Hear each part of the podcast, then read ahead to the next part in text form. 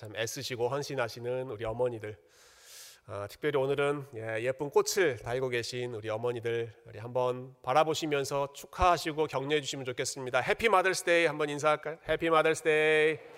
예, 해피 마더스데이. 예. 예, 어머니이신 분들 또 앞으로 어머니가 되실 분들, 뭐 누구나 함께 축하하는 시간, 오늘 복된 날 하루 되었으면 좋겠습니다. 지난 주일에 여러분 보신 것처럼 유아 세례식이 있었습니다.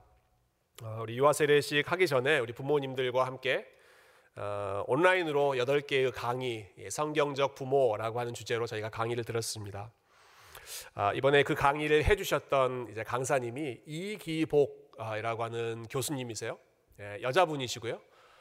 오랫동안 한국 교회에서 상담 사역을 활발하게 하셨던 우리 교수님이시고, 또 자녀를 또 양육하셨던 베테랑 어머니이시기 때문에 이론과 실전을 바탕으로 굉장히 좋은 강의를 해주셨습니다. 많은 내용이 기억나는데 저는 그 중에서도 제일 첫 번째 시간에 우리 교수님께서 하셨던 말씀이 제일 기억납니다.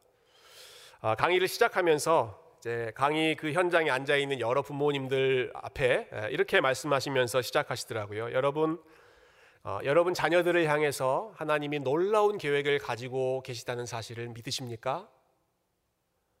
여러분 뭐라고 대답하시겠어요? 당연히 아멘이죠. 아멘이죠. 그리고 나서 곧바로 이렇게 말씀하시더라고요. 그런데 사탄도 여러분의 자녀를 향해 계획을 가지고 있다는 사실을 혹 아십니까? 여러분 혹 아십니까? 그 말씀을 듣고 머리가 갑자기 멍해졌습니다. 별로 생각을 안 해봤습니다. 하나님은 당신을 사랑하시며 당신을 위하여 놀라운 계획을 가지고 계십니다. 우리가 사형리 첫 번째는 많이 들었지만 사탄에게도 사형리가 있다는 것을 처음 생각해봤습니다. 사탄도 우리를 향해서 또 우리의 자녀들을 향해서 계획을 가지고 있다 하는 것이죠. 무슨 계획을 가지고 있을까요? 하나님의 계획이 이루어지지 않도록 방해하는 계획을 사탄도 가지고 있습니다. 어떻게든 하나님의 백성들이 넘어지도록, 어떻게든 하나님의 자녀들이 하나님으로부터 멀어지도록 애쓰는 것이 사탄의 작전이고 사탄의 계획이죠. 그래서 베드로 사도가 이 사실을 알았기 때문에 베드로전서 5장 8절에 깨어라, 근신하라, 너희 대적 마귀가 우는 사자와 같이 삼킬 자를 찾아 돌아다닌다, 이렇게 경고하지 않았습니까? 사탄이 계획을 가지고 실행한다라고 하는 것이죠. 저희가 지난주에 보았던 여호수아 6장 승리의 사건입니다. 이스라엘 백성들이 하나님의 도움으로, 하나님의 은혜로 여리고성마저 정복했습니다. 여리고성을 정복했습니다. 도저히 이길 수 없다고 생각했던 그 여리고성을 이스라엘 백성들이 정복하고 승리를 거두었습니다. 그런데 이때 사탄도 가만히 있지 않았습니다. 그 승리가 지속되지 않도록 하려고, 하나님의 도움을 받아서 엄청난 승리를 거두었던 그 사건이 계속되지 못하도록 하기 위해서 사탄도 계획을 가지고 그 계획을 실행으로 옮겼습니다. 그게 오늘 본문에 나오는 전반적인 이야기죠. 오늘 읽은 이 여호수아 7장에 보면 처음 시작하는 단어가 이렇게 됩니다. 우리말 성경은요, 이스라엘 자손들이 이렇게 시작하죠. 이스라엘 자손들이. 그런데 히브리어 원어는요, 이 단어가 마알이라고 하는 단어인데 영어로 번역하면 이런 뜻이라고 그래요. But unfaithful. 영어 문장도 사실 But the people of Israel 이렇게 나와 있지만 원어는 But 동사가 나와서 unfaithful 이렇게 나옵니다. 그러나 그들이 신실하지 않았다. 그러나 그들이 하나님 앞에 순종하지 않았다 하는 것입니다. 이 7장 1절 말씀이 어떤 맥락에서 이어지는지를 한 번 더 보면 좋겠는데요. 바로 앞에 나오는 6장의 제일 마지막 말씀은 이렇게 나오죠. 여호와께서 여호수아와 함께 하시니 여호수아의 소문이 그 온 땅에 퍼지니라. 승리입니다. 승리. 여호와께서 함께 하셔서 이스라엘 백성들이 승리했고, 여호수아의 이름, 하나님의 이름이 그 온 땅에 퍼져가더라. But, 그러나 they were unfaithful. 그러나 그들은 신실하지 않았다. 어떤 부분에서 신실하지 않았는지 그 내용을 한번 살펴볼까요? 1절 우리 다시 한번 같이 읽어보십시다. 1절 시작. 이스라엘 자손들이 온전히 바친 물건으로 말미암아 범죄하였으니 이는 유다지파 세라의 증손 삽디의 손자 갈미의 아들 아간이 온전히 바친 물건을 가졌음이라. 여호와께서 이스라엘 자손들에게 진노하시니라. 아멘. 예, 여기 보면 이 온전히 바친 물건이라고 하는 내용이 나옵니다. 사실 지난주 6장에도 이 표현이 굉장히 많이 나왔습니다. 온전히 바친 물건, 영어로는 devoted things 이렇게 되어 있죠. 이거는 하나님 앞에 온전히 바쳐졌어야 하는 물건이라고 하는 뜻입니다. 온전히 바친 물건, 이거는 하나님께만 온전히 바쳤어야 하는 물건.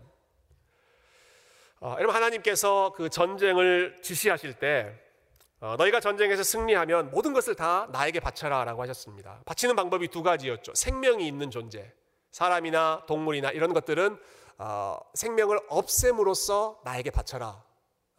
그 말씀이 우리 지난주에 살펴봤던 말씀이고요. 반면에 생명이 없는 물건, 말 그대로 물건입니다. things, 금이나 은이나 옷이나 뭐 장신구나 이런 것들은 너희들이 가지고 가지 말고 하나님의 창고, 하나님의 곳간에 다 보관해 둠으로써 그것이 나의 것이라고 하는 사실을 너희가 고백해라. 그게 온전히 바친 물건을 가지고 가지 말라 하는 하나님의 명령이었습니다. 여기는 두 가지 의미가 있죠. 첫 번째는 전쟁에서 승리한 그 크레딧이 오직 하나님께만 드려져야 한다 하는 것을 보여주는 것입니다. 사람이 그 영광을 가로채지 않고 오직 하나님께만 이 모든 영광을 돌린다 하는 것이고요. 그리고 여기서 파생될 수 있는 실질적인, 좀 현실적인 부분은, 자, 이렇게 각 사람이 전쟁에서 승리하고 전리품이라고 하죠. 승리에서 얻은 그 전리품을 개인적으로 취하지 못하도록 함으로써 사사로운 전쟁, 개인적인 전쟁을 하나님은 막으셨습니다. 이거 좀 더 생각해 볼까요? 여러분, 우리 세상에서 대부분 전쟁이 발생하는 이유는 그 전쟁에서 이겨서 뭔가를 더 얻기 위해서입니다. 강한 나라가 약한 나라를 침범하고 뭐 이렇게 공격하는 것, 거기에 있는 자원을 얻든지 사람들을 얻든지 그 땅을 넓히든지 하는 그러한 개인적인 목적, 이기적인 목적으로 하는 것 아니겠습니까? 근데 하나님께서 명령하신 전쟁 원칙은 너희가 전쟁에서 승리한 후에 어떤 것도 너희가 가져가서는 안 된다 였습니다. 그러면 여러분, 전쟁에서 이기기 위해서 열심히 싸우잖아요. 목숨 걸고 싸우잖아요. 힘을 다해서 생명 걸고 싸우는데, 그렇게 고생해서 싸우고 나서 나에게 돌아오는 것이 없다면, 내가 승리해도 내가 가져갈 것이 아무것도 없다고 한다면 누가 그 전쟁을 하고 싶어 하겠습니까? 그러니까 너희의 개인적인 목적으로는 전쟁하지 말라는 것이죠. 하나님의 거룩함, 하나님의 거룩함이 훼손되는 것을 다시 회복하고 그것을 되돌리기 위한 거룩한 전쟁, Holy War, 이것은 하나님께서 명령하실 때 너희가 열심히 힘써서 감당하지만, 그러나 단순히 너희가 양을 더 얻기 위해서, 혹은 사람들을 종으로 부리기 위해서, 혹은 주변 나라에 있는 은금을 가지고 가기 위해서, 그런 목적으로는 전쟁하지 말아라. 전쟁에서 승리한 다음에 모든 것은 다 나에게 바쳐라 하셨던 것이죠. 그런데 이 원칙을 어긴 사람이 있었습니다. 온전히 하나님께 바쳐야 하는데 그것을 바치지 않고 본인이 슬쩍 개인적으로 훔쳐간 사람이 오늘 본문에 나오죠. 자, 그 사람이 아간이라고 하는 사람인데요. 이 아간이 어떤 마음으로 또 어떤 물건을 훔쳤는지, 그의 마음속에 어떤 그 탐심의 죄가 있었는지, 이 부분은 저희가 다음 시간에 좀 더 자세하게 살펴보면 좋겠고요. 오늘은 이 아간 한 사람의 범죄와 또 이스라엘 백성들 전체가 어떻게 연결되어 있는지, 이 부분에 좀 전체적인 관점에서 좀 더 주목해 보면 좋겠습니다. 자, 1절을 한번 다시 보시죠. 1절 보시면 그 첫 구절, 첫 문장이 굉장히 의미심장합니다. 이스라엘 자손들이 온전히 바친 물건으로 말미암아 범죄하였으니, 이렇게 시작합니다. 자, 조금 전에 말씀드렸는데요. 이 온전히 바친 물건을 가져간 사람이 누구였습니까? 아간이라고 하는 사람이었습니다. 개인입니다. 개인. 아간 한 사람이 가져갔습니다. 그런데 1절은 뭐라고 이야기합니까? 이스라엘 자손들이 온전히 바친 물건으로 말미암아 범죄하였다. 또 1절 제 뒷부분에 보면 여호와께서 이스라엘 자손들에게 진노하셨다. 그리고 그 뒤에 이어지는 내용 보면 이 아간의 범죄 한 사람 때문에, 범죄 하나 때문에 이스라엘 전체가 전쟁에서 패배하는 그러한 일들이 나오죠. 아간 한 사람이 범죄했습니다. 그런데 성경은 이스라엘 자손들이 하나님 앞에 범죄했다라고 하고 하나님께서 이스라엘 자손들에게 진노하셨다라고 말씀합니다. 한 사람의 범죄가 이스라엘 백성 전체의 범죄로 간주되는 것이죠. 무엇을 말하는 것인가? 한 사람 한 사람, 이스라엘 백성들 한 사람 한 사람이 각기 따로따로 떨어져 있는 존재가 아니라 공동체 전체 안에 연결되어 있고 서로 연합되어 있고 그리고 공동체 전체에 영향을 주는, 긴밀하게 함께 연결되어 있는 것이 이스라엘 백성들의 각 개인과 공동체 전체의 관계였다라고 하는 것입니다.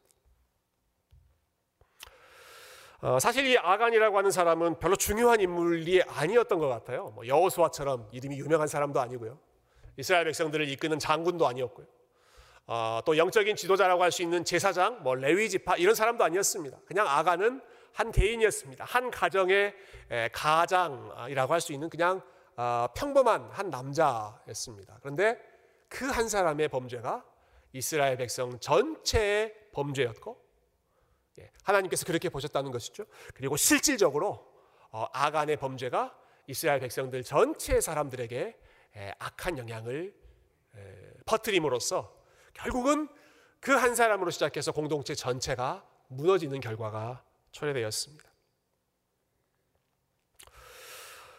우리가 배울 수 있는 교훈이 한 가지 있습니다. 오늘 설교의 주제를 제가 실패로부터 배우는 교훈이라고 했는데요, 중요한 교훈 한 가지는 저와 여러분이 우리 자신을 생각하는 것보다 훨씬 더 큰 영향력을 가지고 있다 하는 사실입니다.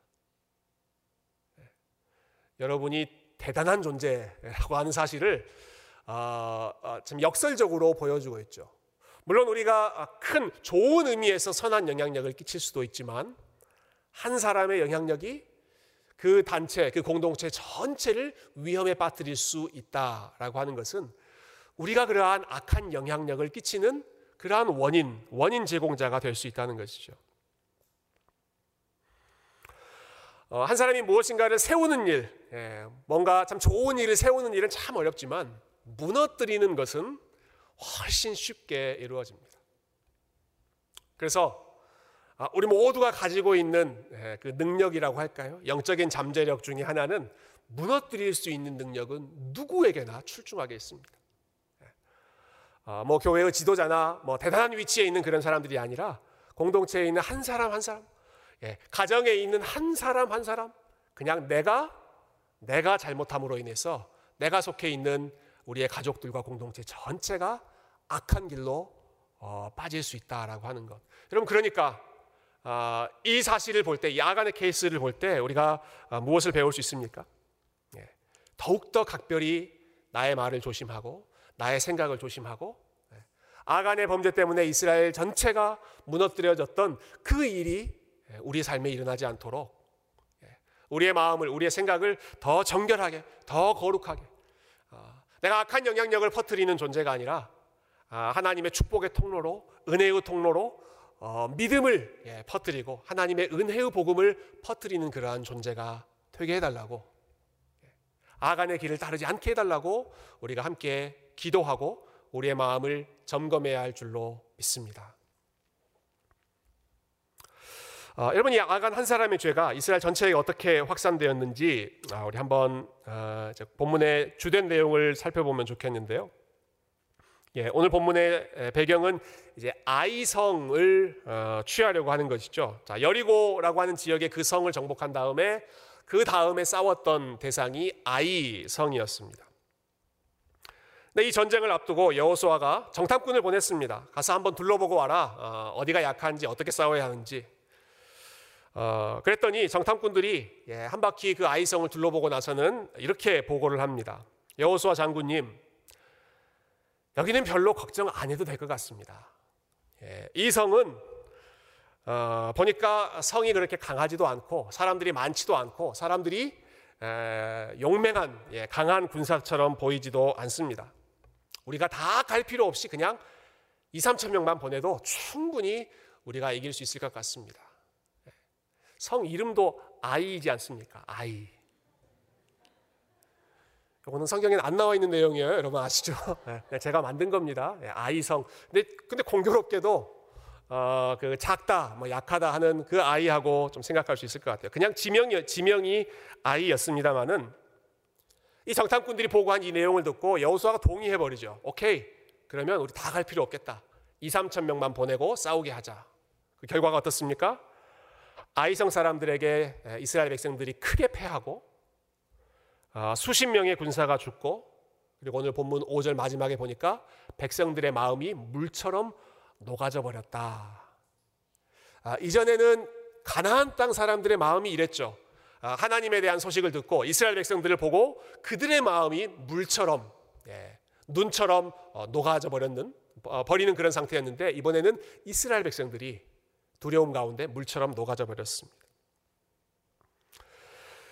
자, 오늘 이 전투에서, 이 작전에서 어디가 잘못되었는지, 무엇이 이 패배의 원인이었는지를 우리 한번 생각해 보십시다. 그럼 제일 먼저 눈에 들어오는 것, 단연코 이스라엘 백성들이 가지고 있었던 자만심이죠.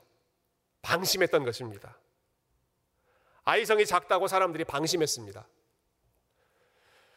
여리고 성을 정복할 때는 이스라엘 전체가 성을 돌면서 함께 나갔는데, 이번에는 다 나가지 않고 2, 3천 명만 보냈습니다. 심지어는 이 전투를 이끌어야 하는 여호수아조차도, 그 군대의 대장인 여호수아조차도 나가지 않고 아래 사람들만 보냈습니다. 이 본문하고 좀 비슷한 그 주제를 다루고 있는 내용이 있습니다. 사무엘하 11장에 보면 다윗이 크게 실패했던 그런 장면 나오죠. 다윗이 밧세바와 간음해서 하나님 앞에 크게 범죄했던 장면 나오는데요. 그 상황의 배경이 이렇습니다. 사무엘하 11장 1절에 그 해가 돌아와 왕들이 출전할 때가 되매 다윗이 요압과 그에게 있는 그의 부하들과 온 이스라엘 군대를 보내니 그들이 암몬 자손을 멸하고 라빠를 에워쌌고 다윗은 예루살렘에 그대로 있더라. There is something wrong. 뭐가 좀 잘못됐죠. 뭐가 잘못됐습니까? 왕들이 출전할 때가 됐습니다. 근데 이스라엘의 왕인 다윗은 출전하지 않습니다. 왕들이 출전할 때 왕이 군대를 이끌고 가야 하는 그런 상황인데, 다윗이 요압 밑에 있는 그 부하 보내고 자기 밑에 있는 부하를 보내고, 다윗은 어디 있어요? 예루살렘에 그대로 있더라. 그리고 나서 그 다음에, 그런데 그 예루살렘에 왕궁 위에서 보니까 아주 아리따운 여인 밧세바가 있었더라 해서 스토리가 진행되지 않습니까? 왕이 출전할 때, 나가서 싸워야 할 때, 힘써 일해야 할 때 일하지 않고 밑에 사람들 보내고 본인의 마음이 해이해져서 그 자리에 그대로 있었던 것이 모든 비극의 시작이었고, 여호수아도 똑같이 그렇습니다. 여호수아도 본인이 직접 나가지 않고 이스라엘이 다 나가지도 않고 그냥 2, 3천 명만 보내자. 자, 이러한 방심에 더해서 이보다 더 치명적인 문제를 우리가 한번 생각해보고 말씀 정리하면 좋겠는데요. 여러분, 더 핵심이 되는 문제는요, 오늘 본문은 이 전쟁 이야기잖아요. 근데 이 전쟁 이야기가 나올 때 반드시 있어야 하는 요소가 빠져 있습니다. 이스라엘 백성들이 전쟁을 치를 때, 이스라엘 백성들이 승리할 때, 승리의 공식이라고 할까요? 반드시 있어야 하는 요소가 오늘 본문에는 나오지 않습니다. 뭐가 빠져 있을까요? 뭐가 빠져 있습니까? 오늘 본문에는 하나님에 대한 언급이 전혀 나오지 않습니다. 여호수아가 하나님 앞에 기도했다, 이스라엘 백성들이 하나님 앞에 부르짖었다, 이런 내용들 오늘 본문에 안 나옵니다. 하나님이 여호수아에게 너 이렇게 싸워라, 이렇게 해라, 작전을 지시하신 내용 오늘 본문에 나오지 않습니다. 이스라엘 백성들이 하나님의 말씀을 기다렸다가 그대로 따르는 내용이 전혀 나오지 않는다라는 것입니다. 지금까지의 모습과는 정반대의 모습이죠. 여러분, 지금까지 여호수아에 나왔던 모든 내용들은 하나님이 말씀하셨고 그 뒤를 이스라엘이 따랐습니다. 하나님이 여호수아에게 오셔서 내가 너와 함께하겠다 약속을 주셨습니다. 하나님이 이스라엘 백성들에게 요단강 건너라 디렉션 주셨습니다. 하나님이 요단강 건너고 나서 큰 돌을 세워라, 그 다음에는 할례를 행해라, 그 다음에 여리고성, 너희 힘으로 도저히 못 이기지, 내가 하는 대로, 내가 시키는 대로 해라, 돌아라, 성을 하루에 한 바퀴씩 돌고 마지막에는 7바퀴 돌고 내가 너희에게 신호 줄 때 외치면 그 성을 내가 너희에게 주겠다. 아주 디테일하게 매 순간, 전쟁 중요한 순간이 있을 때마다 하나님께서 말씀하셨고 그 하나님의 말씀에 이스라엘 백성들이 귀를 기울였습니다. 그러나 오늘 본문에는 하나님이 나오지 않습니다. 하나님의 말씀, 하나님의 뜻을 구했다 이런 내용이 전혀 나오지 않고 오직 오늘 본문을 가득 채우고 있는 말은 가나안 땅을 정탐했던 그 사람들의 보고, 사람들의 말만 오늘 본문에 나와 있죠. 그들의 말 다시 한번 보면 그들이 이렇게 보고했죠. 아이성은 작습니다. 몇 사람만 보내도 우리가 충분히 이길 수 있겠습니다. 이렇게 말했는데요. 이들이 지금 정탐꾼이잖아요. 정탐꾼의 보고인데 이 정탐꾼의 보고와 더불어서 유명한 정탐 사건, 그러니까 이스라엘 백성들이 처음으로 가나안 땅에 정탐꾼을 보냈던 그 사건하고 한번 연결해서 그 두 가지 보고를 좀 비교해 보면 이들의 보고에 문제가 무엇이는지 저희가 좀 더 선명하게 알 수 있을 것 같아요. 자, 첫 번째, 모세가 첫 번째 정탐꾼을 가나안 땅에 보냈을 때 그들이 이렇게 보고했습니다. 아, 그 땅 너무 좋죠.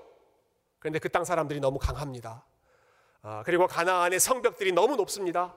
우리는 절대로 이길 수 없습니다. 이렇게 보고했습니다. 오늘 이 아이성 정탐했던 사람들 어떻게 보고합니까? 아이성 작습니다. 그 성 사람들 적습니다.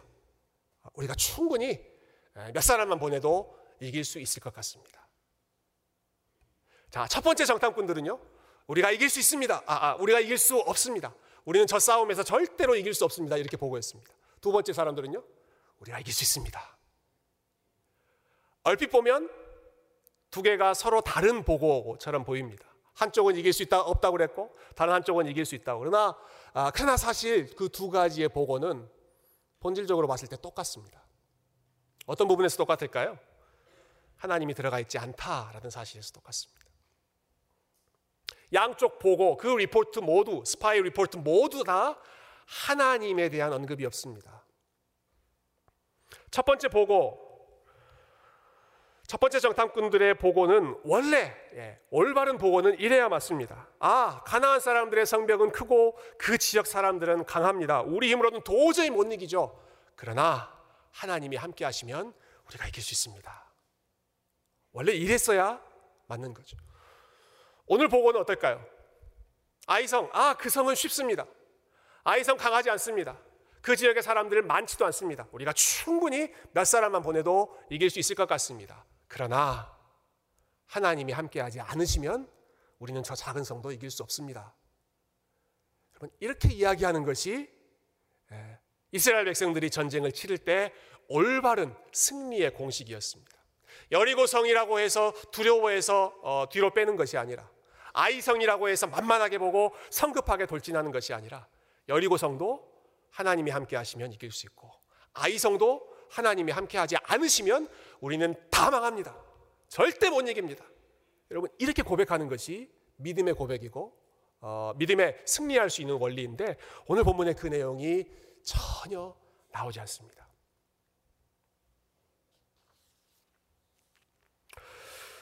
여러분, 아무리 어려운 일, 또 아무리 큰 일이라고 하더라도 하나님이 우리의 중심에 계시면 이길 수 있고, 그러나 반대로 아무리 작은 일, 아무리 사소해 보이는 일, 아무리 쉬운 일이라고 하더라도 우리가 하나님의 도움을 힘입지 않으면 우리는 그 싸움에서 이길 수 없고 반드시 실패할 수밖에 없습니다. 그래서 우리에게 필요한 것이 무엇입니까? 우리의 삶의 중심에 하나님을 다시 모시는 것이죠. 지금 아이성 싸우기 전에 이스라엘 백성들이 했던 것처럼, 여호수아가 했던 것처럼 전쟁을 앞두고도 하나님이 보이지 않는 그러한 영적인 우둔함, 미련함 가운데 싸우는 것이 아니라 하나님이 어떻게 싸우라고 하시는가, 하나님의 지혜는 무엇일까, 하나님의 방법은 무엇일까, 하나님의 작전은 무엇일까 고민하고 하나님 앞에 매달리는 것. 여러분, 그 싸움이 지금 이스라엘 백성들 안에서 빠져 있었던 것입니다.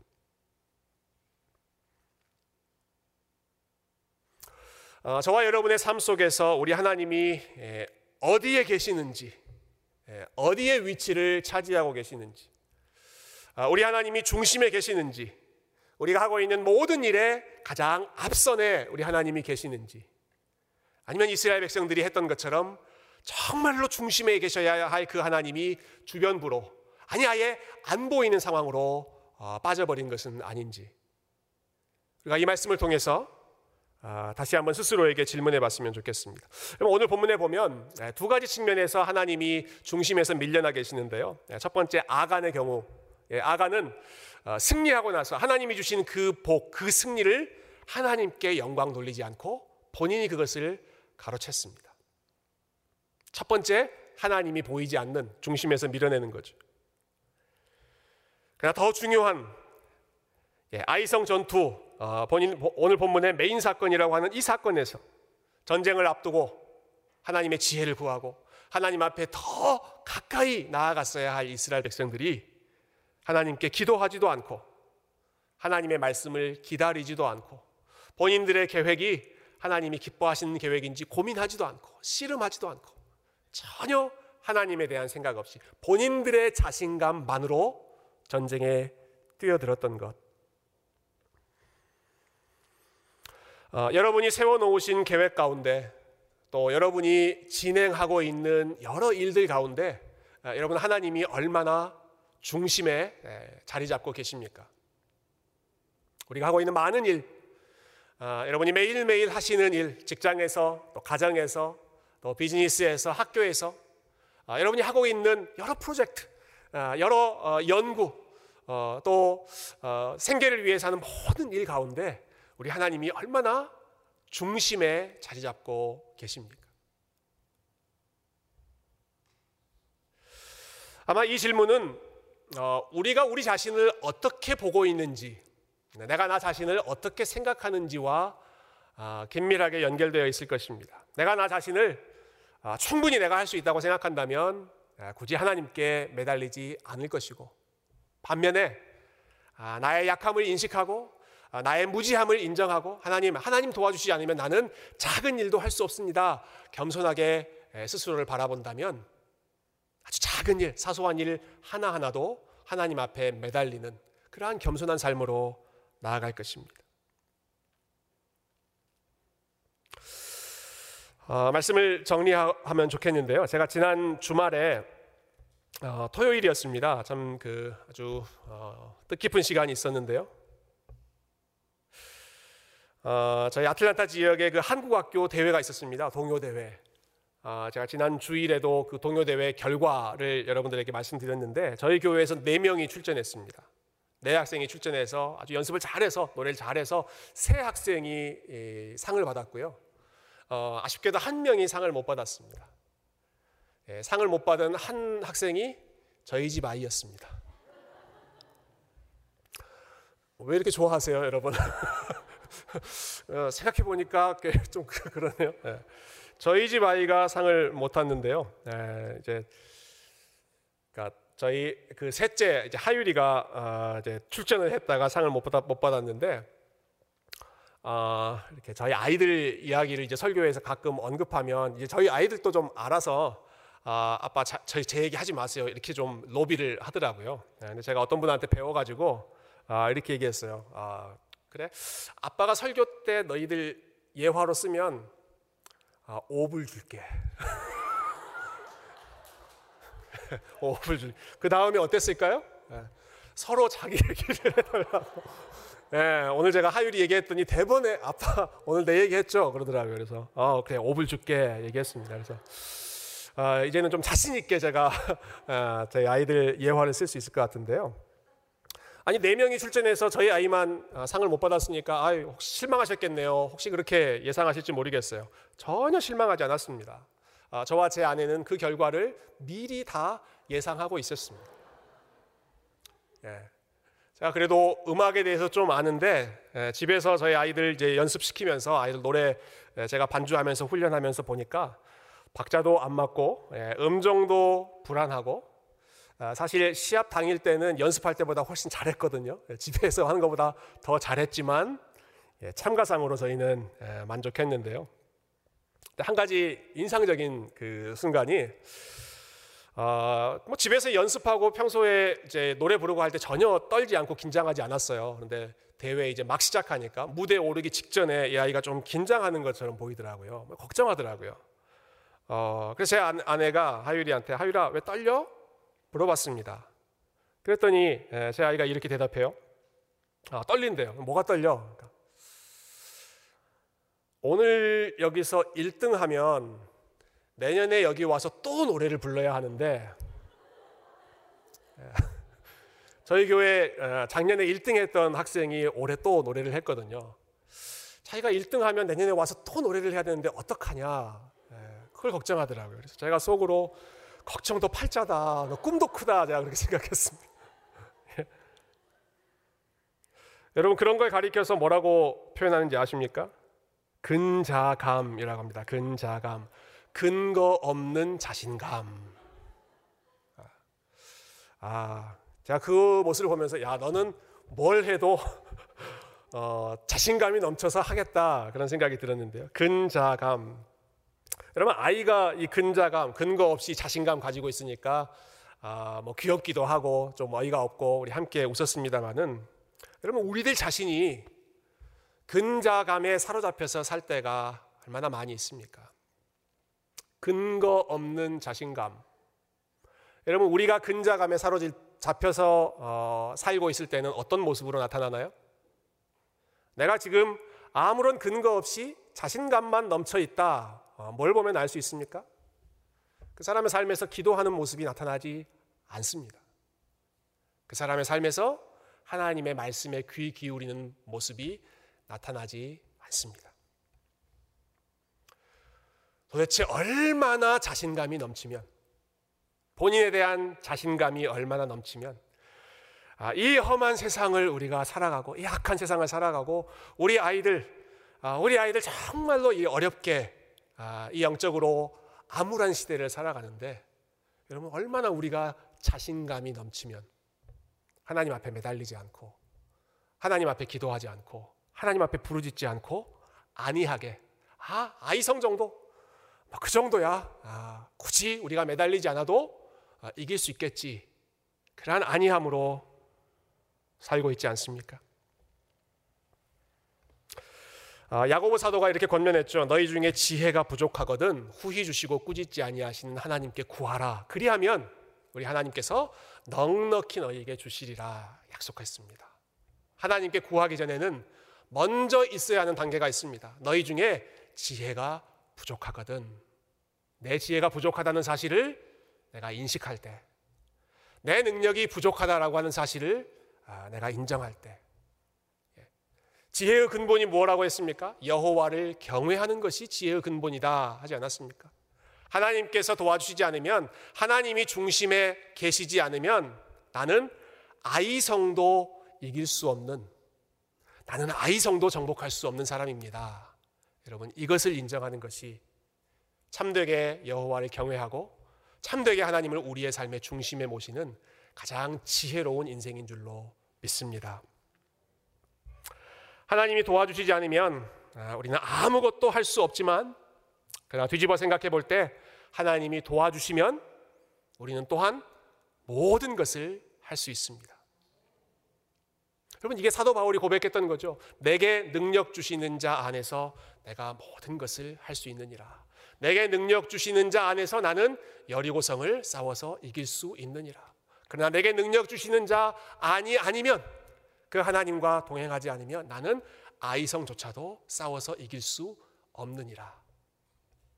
우리 자신을 크게 보지 않고 오직 하나님만 크게 볼 수 있는 것이 믿음이고 겸손이죠. 우리가 자주 부르는 찬양, 여러분 좋아하시는 찬양이죠. 소원에 보면 이런 가사가 있습니다. 삶의 작은 일에도 그 마음을 알기 원하네. 나의 작음을 알고 그분의 크심을 알며 소망 그 깊은 길로 가기 원하네. 삶의 작은 일에도 우리 하나님의 마음을 알고 우리의 작음을 아는 동시에 우리 하나님의 크심을 저와 여러분이 믿음의 눈으로 바라보고 그래서 우리 앞에 여리고성도 우리가 두려워하지 않고 그러나 동시에 아이성도 만만하게 보지 않고 우리 삶의 모든 일을 하나님께 맡기고 하나님께 매달릴 수 있는 참된 지혜로운 우리 세교회 성도님들이 다 되시기를 주님의 이름으로 축원드립니다.